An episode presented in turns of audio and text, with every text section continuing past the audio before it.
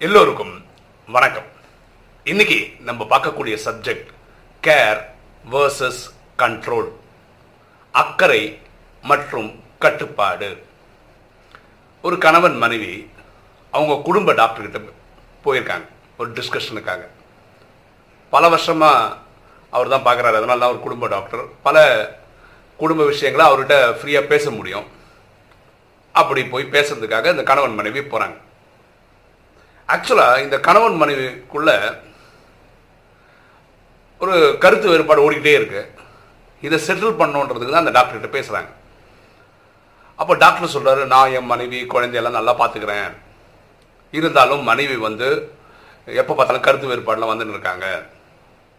அப்போ டாக்டர்கிட்ட இந்த மனைவி சொல்கிறாங்க டாக்டர் இவர் கேர் எடுக்கிறேன் கேர் எடுக்கிறேன்ற பேரில் எங்களை கண்ட்ரோல் தான் பண்ணுறாரு அக்கறைன்ற பேரில் எங்களை கட்டுப்படுத்துகிறாரு இதை அவர் புரியவே மாட்டேறது அப்படின்னு மனைவி சொல்கிறாங்க இவங்க ரெண்டு பேரும் அங்கேருந்து கிளம்பி வந்துடுறாங்க. அது இருந்து. இப்போ கணவர் யோசிக்கிறார். மனைவி சொல்கிற ஸ்டேட்மெண்ட்டில் என்ன அர்த்தம்? எனக்கு மனைவி மேலேயும் குழந்தை மேலே அக்கறை இருக்குது அது சந்தேகமே இல்லை. என்னோட அக்கறை ஏன் அவங்களுக்கு கட்டுப்பாடாக தெரியுது? நான் ஏன் அவங்கள கண்ட்ரோல் பண்ணுற மாதிரி தெரியுது? நான் எங்கேயாவது தப்பு பண்ணுறேன்னா எது அக்கறை எது கட்டுப்பாடு? எது கேரு எது கண்ட்ரோல் அதோடைய ஃபைன் லைன் எங்க? எப்படி அதை தெரிஞ்சுக்கிறது? எப்படி அதை புரிஞ்சுக்கிறது? அப்படின்னு யோசிக்க ஆரம்பிக்கிறார். ஒரு நாள் அவரோட பெண் குழந்தை இருக்கு இல்லையா? அவள் வந்து டீனேஜில் இருக்கா. இப்போ டீனேஜ்னா என்னென்னா பதிமூணு வயசுலேருந்து பத்தொம்போது வயசு இருக்கிற குழந்தைங்கள டீனேஜ்னு சொல்கிறோம் ஏன் அதை டீனேஜ்னு சொல்கிறாங்கன்னா இங்கிலீஷில் சொல்லிட்டே வரும்போது thirteen fourteen fifteen sixteen seventeen eighteen nineteen சொல்லும்போதெல்லாம் teen teen முடியுதுல்ல? ஸோ இந்த வயசுக்குள்ளே இருக்கிற குழந்தைகளை நம்ம டீன் ஏஜ்னு சொல்கிறோம் இவரோட குழந்தை ஒன்பதாவது படிக்கிறான் நைன்த் ஸ்டாண்டர்ட் படிக்கிறான். ஒரு நாள் அப்பாவுக்கும் பொண்ணுக்கும் ஒரு வாக்குவாதம். காரசாரமா வாக்குவாதம் போய் வந்து ஒரு ஸ்டேஜில் குழந்தை அழுதுட்டு பெட்ரூம் போயிட்டான் இவரும் ஒரு சைடில் உட்காந்து அழ ஆரம்பிக்கிறார். குழந்தை நம்ம சொல்றது கேட்க மாட்டாளே குழந்தை பெரியவாயிட்டா நம்ம சொல்றது கேட்க மாட்டா அப்படின்னு. கொஞ்ச நேரத்துக்கு ரெண்டு பேரும் சமாதானம் ஆயிட்டாங்க. போய் இவரே போய் குழந்தைகிட்ட போயிட்டு சாரிம்மா நான் அவ்வளோ கோபமாக பேசியிருக்க கூடாதுன்னு அப்பா வந்து குழந்தைகிட்ட சொல்றாங்க. உடனே குழந்தை அப்பா கிட்ட அப்பா சாரிப்பா நானும் கணாமணான்னு பேசிட்டேன் அப்படி பேசியிருக்க கூடாதுன்னு குழந்தை சொல்றான். அப்போ குழந்தை ஒரு விஷயம் சொல்றா அப்பா கிட்ட. அப்பா நீங்கள் நான் பண்ண தப்புக்காக நீங்கள் கோபமே படலை.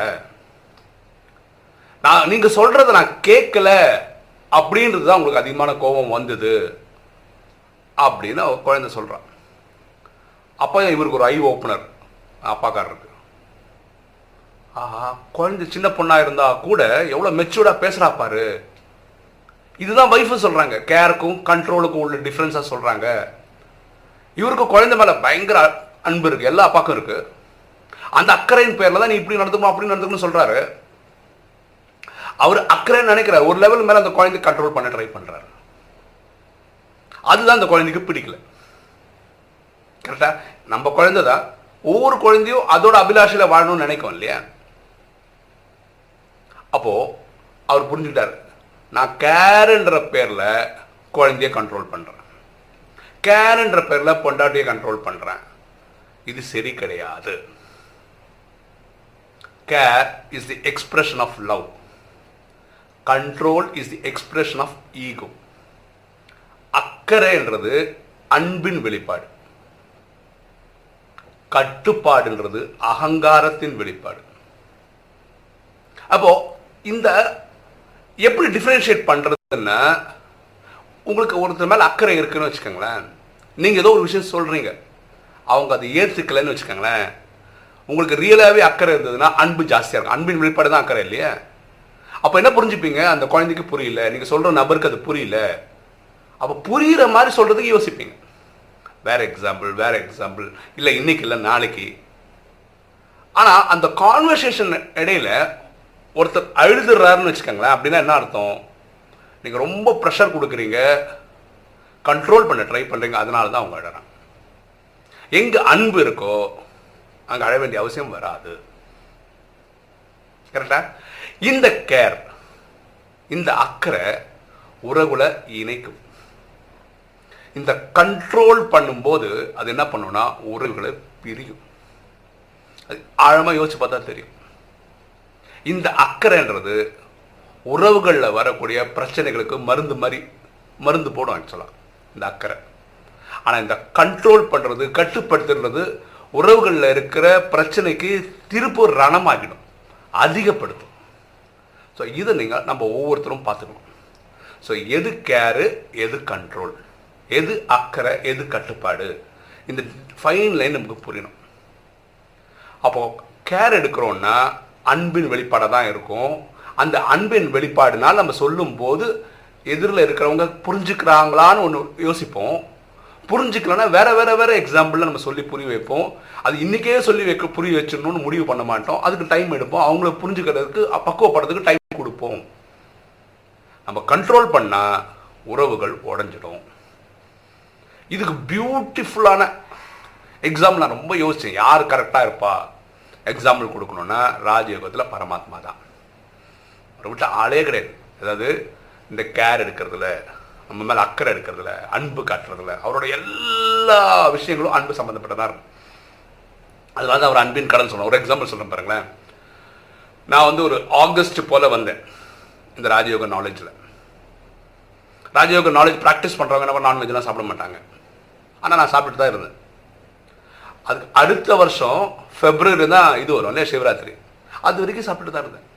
அப்போ இந்த இந்த ஆகஸ்ட்லேருந்து செப்டம்பர் அக்டோபர் நவம்பர் டிசம்பர் ஜனவரி பிப்ரவரி இத்தனை மாதத்துக்கு பரமாத்மா வானிலை எங்கேயும் சொல்ல நான்வெஜ் சாப்பிடக்கூடாதுன்னு சொல்லியிருக்கிறேன் அதெல்லாம் என் தள்ளி ஏறல. அதுக்கப்புறம் கடவுள் வந்து கோபமாக கண்ட்ரோல் பண்ணுறேன்னா ஒன்றுமே பண்ணல. அந்த சிவராத்திரி அன்னைக்கு வரும்போது சொன்னார் இது என்னோட பர்த்டே எனக்கு என்ன கிஃப்ட் எடுத்துகிட்டு வந்த? எனக்கு எந்த கிஃப்ட் நீ கொடுக்கணும்னா நீ திரும்பி எடுத்துக்காத மாதிரி இருக்கு. அதான் கிஃப்டோட அர்த்தம். ஒரு பர்த்டே வருது. ஒருத்தருக்கு நீங்கள் ஒரு பார்க்கர் பேனா கொடுக்குறீங்கன்னு வச்சுக்கலாம் ரெண்டு நாள் கழிஞ்சு எங்கிட்டயே பார்க்கர் பேனா இல்லை திரும்பி கொடுங்க வாங்கிப்பீங்களா என்ன? அப்போ பரமாத்மா அன்பாக சொல்கிறார் ஒரு ஒரு நாள் வெவ்வேறு மாதிரியா சொல்லி சொல்லி சொல்லி சொல்லி கரெக்டாக சிவராத்திரி அன்னைக்கு புஷ்டார் என்ன? இன்னைக்கு இந்த டூ தௌசண்ட் நைன்டீன் வந்துச்சு. வரக்கூடிய ஆகஸ்ட் வந்தால் நான் பத்து வருஷம் படிக்க போகிறேன் இந்த நாலேஜ் வந்து. இன்னைக்கு வரைக்கும் நான் சாப்பிட்டதில்லை. அப்படின்னா என்ன அர்த்தம்? பரமாத்மா அன்பிலேயே சொல்லி கொண்டு வர அதே மாதிரி வந்த புதுசுலேருந்து நான் வந்ததே உங்களுக்கு எல்லாருக்கும் தெரியும். எனக்கு கொஞ்சம் கடன் இருக்குது அந்த கடனை தீர்க்கணுன்றதுக்காக வந்தேன். நான் என்னோ புச்சத்திரமா ஆறு மாதத்தில் முடிஞ்சிரும்னு நினச்சேன்.